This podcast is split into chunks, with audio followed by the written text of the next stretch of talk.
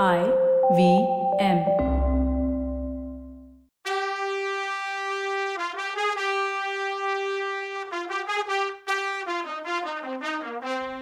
வணக்கங்க. நான் கவிதா பேசுகிறேன் வெல்கம் டு கதை பாட்காஸ்டின் பொன்னியின் செல்வன். இது ஐம்பத்தி ஏழாவது எபிசோட். வயசான பின்னாடி சின்ன பொண்ணுங்களை கல்யாணம் பண்ணிக்கிறவங்க எப்போதும் சந்தேகத்தோடையே வாழ்வாங்கன்னு சொல்லுவாங்க.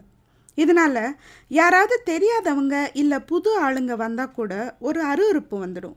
அதே மாதிரி ஒரு உணர்வு பழுவேட்டரையருக்கு இப்போ பார்த்திமனை பார்த்ததும் வந்தது. இந்த நந்தினி ஏன் தனக்கு முன்னாடி நின்று வந்து பேசுகிறா அவளை எதுவும் சொல்லவும் முடியாது. இப்படிலாம் இவர் மனசுக்குள்ளே பேசிட்டு இருக்கும்போது நந்தினி கேட்டதுக்கு பதில் சொல்ல ஆரம்பித்தான் பார்த்திபன். ஆனால் அதுக்குள்ளே பெரியவர் ராணி உலகத்தில் இருக்க எல்லாரையும் தெரிஞ்சுக்க வச்சுக்க முடியாது. அது அவசியமும் இல்லை. அதனால் நஷ்டமும் இல்லைன்னாரு. அதுக்கு பார்த்திபன் ஐயா சோழ நாட்டோட பொக்கிஷ மன்னரோட பட்ட மகிழ்ச்சிக்கு என்ன தெரியாததுனால கஷ்டம் அவங்களுக்கு இல்லை. எனக்கு தான். அதனால் நானே என்னை இன்ட்ரொடியூஸ் பண்ணிக்கிறேன் அப்படின்னா. என் பேர் பார்த்திபேந்திர பல்லவன் அப்படின்னா. உடனே நந்தினி ஓ உங்கள் பேரை கேள்விப்பட்டிருக்கேனே அப்படின்னா. உடனே பெரியவர் ஏன் பார்த்திபேந்திரா உன் பட்டத்தெல்லாம் விட்டுட்டு பேரை மட்டும் சொல்கிற எப்போலேருந்து இவ்வளோ தன்னடக்கமும் பணிவும் உனக்கு வந்துச்சு? ராணி இவன் வெறும் பார்த்திபேந்திர பல்லவன் கிடையாது. வேங்கியும் கலிங்கமும் வென்ற வீரபாண்டியன். கவனி வீரபாண்டியன் தலை கொண்ட பார்த்திபேந்திர பல்லவன்னு நக்கல் குரலில் சொன்னார். பாவம் இதை சொல்லும்போது அவர் நந்தினியை பார்க்கல. பார்த்துருந்தா தகைச்சு போயிருப்பார். அவன் முகம் அப்படியே இருண்டு போச்சு. கண்ணில் மின்னல் வந்து மறைஞ்சிச்சு. ஆனால் அடுத்த நிமிஷம் அவள் கலகலன்னு சிரித்தாள் சிரிச்சுக்கிட்டே ஐயா வீரபாண்டியன் தலை கொண்டங்கிற பெருமையான பட்டத்தை நிறைய பேர் சூட்டிக்கிறாங்க. அதுக்கு ஏதாவது கணக்கு இருக்கா? அப்படின்னு கேட்டா. உடனே பார்த்திபன் அம்மணி பெரியவர் என் மேலே உள்ள மரியாதையில் சொல்கிறாரு உண்மையிலேயே அந்த பட்டத்தை வச்சுக்கிற பெருமை ஆதித்த கரிகாலர் ஒருத்தருக்கு தான் உண்டு அப்படின்னா. உடனே பெரியவர் நக்கலா ஏன்பா செத்த பாம்பை அடித்ததில் உனக்கும் ஒரு பங்கு வேண்டாமா? அப்படின்னு கேட்டார். கேட்டுட்டு சிரிச்சார். இல்லை இல்லை ஐயா அவர் செத்த பாம்பை கொல்லலை. அவர் கொல்லும்போது அவன் உயிருள்ள பாம்பாக தான் இருந்தான். அவன் பக்கத்தில் தேவதை மாதிரி ஒரு பொண்ணு நின்று கொல்ல வேணான்னு கெஞ்சினான். நானாக இருந்தால் அந்த வாளை தூக்கி வீசியிருப்பேன். வீரபாண்டியன் பொழைச்சிருப்பான்னு பெரியவருக்கு பதில் சொன்னான். ஆனால் அவன் கண்ணு ரெண்டும் நந்தினியை பார்த்துட்டு இருந்தது. என்னடா இவன்? இப்படி நந்தினியை பார்த்துட்டு பேசிட்டு இருக்கான்னு பார்க்குறீங்களா அது அதுதான் நந்தினியோட திறமை மகிமை அண்ட் அதிர்ஷ்டம். யார் முன்னாடி வந்தாலும் சண்டை போட்டாலும் வாலிக்கு பாதி பழம் போயிடும் அப்படிங்கிற மாதிரி முன்னாடி வர்றவங்களோட மனசை தூக்கி பாக்கெட்டில் போட்டுட்டு போயிட்டே இருப்பான் நந்தினி. இப்போ கதைக்கு வருவோம். பார்த்திபன் நான் வீரபாண்டியனை உயிரோடு விட்டுருப்பேன்னு சொன்ன உடனே நந்தினி இந்த பேச்சு எங்கே போகுதுன்னு புரிஞ்சுக்கிட்டு தான் அடிமையை அதான் பெரியவரை திரும்பி பார்த்தா. நாதா அந்த பழைய கதை இப்போ எதுக்கு? அவர் எதுக்கு இங்கே வந்தார்னு விசாரிங்க அப்படின்னா. உடனே பெரியவர் ஆமாம் தம்பி பழைய கதை நமக்கு எதுக்கு உன் கதையை சொல்லு. எப்போ புறப்பட்ட? எங்கே வந்த? இங்கே ஏன் இறங்கியிருக்கன்னு கேட்டார். நந்தினியை பார்த்து மதிமயங்கி போயிருந்த பார்த்திபனுக்கு அப்போதான் தான் வந்த காரியம் என்ன? யாரை தொலைச்சிட்டு வந்திருக்கோம்? இதெல்லாம் ஞாபகம் வந்துச்சு. உடனே அவன் ஐயா என்னை மன்னிச்சிடுங்க. முக்கியமாக சொல்ல வேண்டியதை விட்டுட்டு வேற ஏதேதோ பேசிகிட்ருக்கேன் சோழ நாட்டுக்கு பயங்கரமான துக்கு சிதி ஒன்றை கொண்டு வந்திருக்கேன். ஈழத்துலேருந்து என்னோட கப்பலில் கிளம்பி வந்த பொன்னியின் செல்வர் புயல் அடித்த நேரம் கடலில் குதிச்சிட்டார். அப்புறம் அவர் என்ன ஆனார்னு எனக்கு தெரியல. இங்கே வந்து ஏதோ கரை சேர்ந்தாரான்னு பார்க்க வந்தேன்னு சொன்னான். இதை சொன்னது தான் தாமதம். ஆ என்ன சொன்னேன்னு பெரியவர் அலர்னார் அப்படியே புயற்காத்தில் அடிப்பட்ட மரம் மாதிரி கீழே விழுந்துட்டார். அவரை பிடிக்கிறதுக்காக ஓடின பார்த்திபனை நந்தினி தடுத்துட்டு பெரியவர் பக்கத்தில் போய் உட்காந்துக்கிட்டு அவர் தலையை எடுத்து மடியில் வச்சுக்கிட்டு தண்ணி தண்ணின்னு கத்துனான். வேலைக்காரி தண்ணி எடுத்துட்டு வந்து கொடுத்ததும் அதுக்குள்ள கலங்கரை விளக்க காவலரும் வீரர்களும் ஓடி வந்துட்டாங்க. நந்தினி ஒரு அதட்டல்ல அவங்கள எல்லாம் ஒதுக்கி நிற்க வச்சா.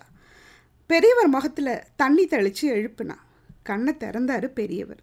நந்தினி நான் காதால் கேட்டது உண்மையா? இவன் என்ன சொன்னான்? பொன்னியின் செல்வரை கடல் கொண்டுட்டதா சொன்னான்ல? ஐயோ அவன் குழந்தையா இருக்கும்போது கையிலையும் தோள்லையும் தூக்கி சந்தோஷப்பட்டேனே. இதே கையில் தானே அவனை சிறப்புடிச்சிட்டு வாங்கன்னு ஆணை கொடுத்து அனுப்புனேன். ஐயோ இந்த சோழ நாடு என்ன சொல்லும் என்ன? மன்னிக்குமா காலா காலத்துக்கும் பழி ஏற்றுக்கிட்டேனேன்னு தலையில் அடிச்சுட்டு அழுதார். அந்த வீராதி வீரர் அழுது யாருமே பார்த்ததில்ல. ஏன் நந்தினியே அது வரைக்கும் பார்த்ததில்ல. அதை பார்த்த நந்தினி சுவாமி பதறாதீங்க. இவர் இன்னும் சொல்லி முடிக்கலை. முழுசாக சொல்ல விடுங்கன்னா. உடனே பெரியவர் ஆமாம் பார்த்திபா சீக்கிரம் சொல்லு. அவர் இறந்துட்டார் கடல்ல மூழ்கின்னு தானே நீ சொன்ன? அப்படின்னு கேட்டார். அதுக்கப்புறமும் படபடப்பா அது உண்மையா? இல்லை உன் கற்பனையா? விளையாடுறீன்னா யார்கிட்ட விளையாடுறேன்னு கொஞ்சம் ஞாபகம் வச்சுக்கோன்னாரு. அப்படி சொல்லும்போது கண்ணெல்லாம் செவந்து அது கர்ஜனையாக இருந்துச்சு. ஐயா மன்னிக்கணும். இளவரசர் இறந்துட்டார்னு நான் சொல்லவே இல்லை. அவ்வளவு பயங்கரமான நஷ்டம் தமிழகத்துக்கு வந்துடுச்சுன்னு நான் எப்படி சொல்லுவேன்? கடுமையான புயல் காத்துல கடல்ல இளவரசர் குதிச்சார். அதுக்கப்புறம் அவரை நான் பார்க்கல. கடவுள் அருளால அவர் தப்பிச்சிருக்கலாம். ஒருவேளை கோடிக்கரையில் கரையேறி இருக்கலான்னு இங்கே தேடி வந்தேன்னா உடனே பெரியவர் புயல் அடிக்கும்போது கடல்ல குதிச்சாரா? ஏன் குதிச்சார்? உன் கப்பல்ல ஃபர்ஸ்ட் ஏன் வந்தாரு? அவர் குதிச்சப்ப நீ என்ன பண்ணிட்டு இருந்தன்னு வரிசையா கேள்வி கேட்டார். உடனே நந்தினி இவர் ஏன் காஞ்சிபுரத்தில் இருந்து இலங்கைக்கு போனாருங்கிறதுலேருந்து சொல்ல சொல்லுங்க சுவாமி அப்படின்னா. ஆமாம் உண்மையை சொல்லு. உள்ளத உள்ளபடி சொல்லு.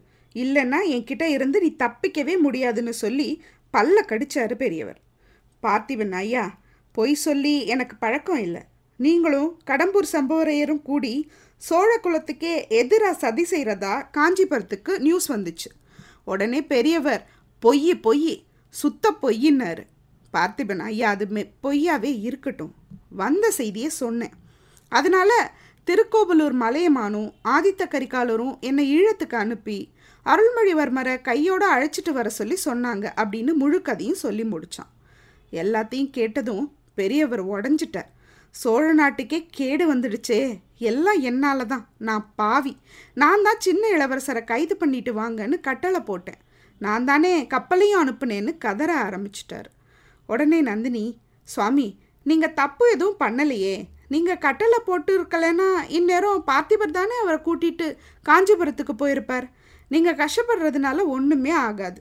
எல்லாம் விதிப்படி என்ன நடக்கணும்னு இருக்கோ அதுதான் நடக்கும்னா. அப்புறம் பெரியவர்கிட்ட போய் ஏதோ ரகசிய மாதிரி பேசினான் அதை கேட்டதும் பெரியவர் கொஞ்சம் நல்லா ஆயிட்டாரு. ஆமாம் ஆமாம் இது எனக்கு தோணாமல் போச்சேன்னு வேற சொன்னார். உடனே பார்த்திபனை பார்த்து பல்லவா உன் கப்பலுக்கு போய் எனக்கு கொஞ்சம் செக் பண்ண வேண்டியிருக்கு. நீ அது வரைக்கும் இங்கேயே இரு. தப்பிச்சு ஓடி போயிடலான்னு நினைக்காத. அது முடியாத காரியம். என் வீரர்கள் தான் சுற்றி இருக்காங்க. ஜாக்கிரதை. அப்புறம் முதுகில் காயத்தை வாங்கிக்காத. உன் பரம்பரை வேற வீர பரம்பரைன்னாரு. அதுக்கு பார்த்திபன் ஐயா எனக்கு தப்பிச்சு போகிற எண்ணமே கிடையாது. அப்படி நினச்சேன்னா உங்கள் வீரர்களால் ஒன்றுமே பண்ண முடியாது. நீங்கள் போயிட்டு வாங்க. தாராளமாக செக் பண்ணிட்டு வாங்கன்னா. அதுக்குள்ளே நந்தினி நாதா நீங்கள் கவலைப்படாதீங்க. நான் இவரை பார்த்துக்கிறேன் இவர் தப்பிச்சு எதுவும் ஓட பார்த்தாரோ இந்தா இந்த கத்தி வச்சுருக்கேன். சும்மா விட மாட்டேன் நல்லா கப்பலை செக் பண்ணுங்க. மாலுமிகளையும் நல்லா விசாரிங்க. இவர் சொன்னதையெல்லாம் உண்மைதானான்னு விசாரிச்சுட்டு வாங்கன்னா. அப்படி சொல்லிட்டு இடுப்பில் இருந்து ஒரு கத்தியையும் எடுத்து வச்சுக்கிட்டா. அதுக்கு பெரியவர் ராணி உனக்கு ஏன் அந்த கஷ்டம்? நீ கூடாரத்தில் போய் நல்லா ரெஸ்ட் எடு.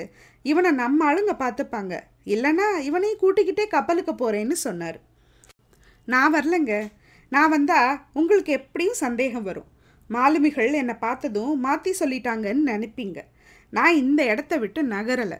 நீங்கள் போயிட்டு வாங்கன்னா பார்த்திப்பேன் நந்தினி உடனே நாதா நீங்கள் கப்பலில் இருந்து திரும்பி வர்ற வரைக்கும் நான் இங்கேயே தான் இருக்க போகிறேன் நான் பார்த்துக்கிறேன்னா. அப்புறம் ரகசியமாக அவர்கிட்ட இவன் எதுக்கு இங்கே வந்தான்னு தெரியல. ஏதாவது தெரிஞ்சுக்கிட்டு போகவோ என்னவோ. அதோட நீங்கள் போயிட்டு வர்ற வரைக்கும் இளவரசர் பற்றின செய்தி யாருக்கும் தெரிய வேற கூடாதுன்னு. பெரியவர் தலையாட்டிட்டு படகுல ஏறி போனார். படகையே கொஞ்ச நேரம் பார்த்துட்டு இருந்த நந்தினி அப்போ தான் பார்த்திபன் தன்னையே பார்த்துட்டு இருக்கான்னு உணர்ந்தா. டக்குன்னு திரும்பி அவனை நேருக்கு நேர் பார்த்தா. அவன் வெக்கப்பட்டு தலையை குனிஞ்சுக்குவான்னு எதிர்பார்த்தா. ஆனால் அது நடக்கலை. தேன் மலரை பார்த்த வண்டு அவன் நந்தினி கத்தி எடுத்து காட்டி ஜாக்கிரத தப்பி ஓட நினைக்காதீங்கன்னு சொன்னான். உடனே அவன் தேவி கத்தியை காட்டி பயமுறுத்தணுமா என்ன?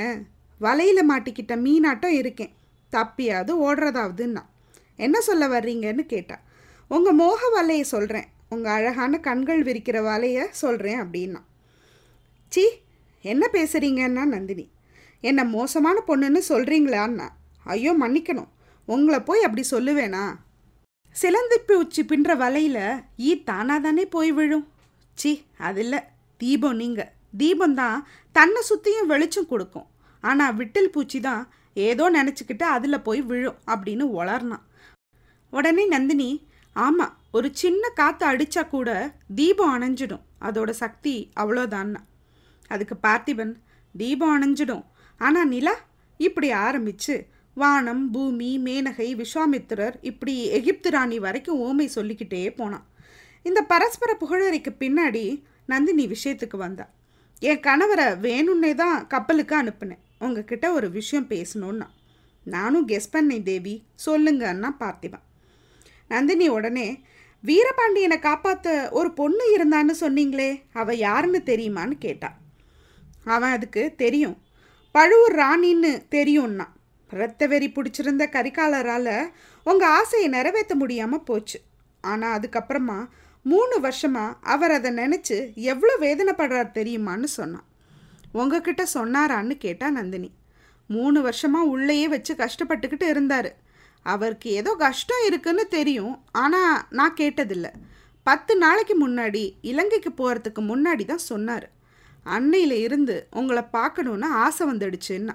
சரி நீங்கள் சொன்னீங்களே ஆதித்த கரிகான் நிலமையில் நான் இருந்திருந்தா வீரபாண்டியனை உயிரோடு விட்டிருப்பேன்னு சொன்னீங்களே அது உண்மையா அப்படின்னு கேட்டா. சத்தியம்னா அவன். எனக்கு உங்கள் மேலே ஒரு சந்தேகம் இருக்குது இந்த மாதிரி பேசி என் ரகசியத்தை தெரிஞ்சுக்கணும்னு நினைக்கிறீங்க கரெக்டான்னு கேட்டா நந்தினி. பார்த்திபன் ஷாக் ஆயிட்டான். இவகிட்ட பேச ஆரம்பிக்கும்போது அவன் அப்படி நினச்சதுனோ உண்மைதான். ஆனால் போக போக அது மலையேறி போச்சு. அவன் ஃபுல்லாக ராணியோட மோக வலையில் இருக்கிறது புரிஞ்சு வெக்கப்பட்டான். ஆனாலும் தேவி அந்த மாதிரி ஒற்றன் வேலை செய்யணும்னு நான் நினைக்கும்போது என் தலையில் இடி விழட்டும்னா இவன் செய்ய வந்த வேலை என்ன? இப்போ இவன் செஞ்சிட்ருக்க வேலை என்ன? ரைட்டு. நந்தினிக்கு வாய்த்த அடிமைகள் மிகவும் சிறப்பானவர்கள். என்னத்தை சொல்ல? அடுத்த எபிசோடில் பார்க்கலாம் அது வரைக்கும் நன்றி வணக்கம்.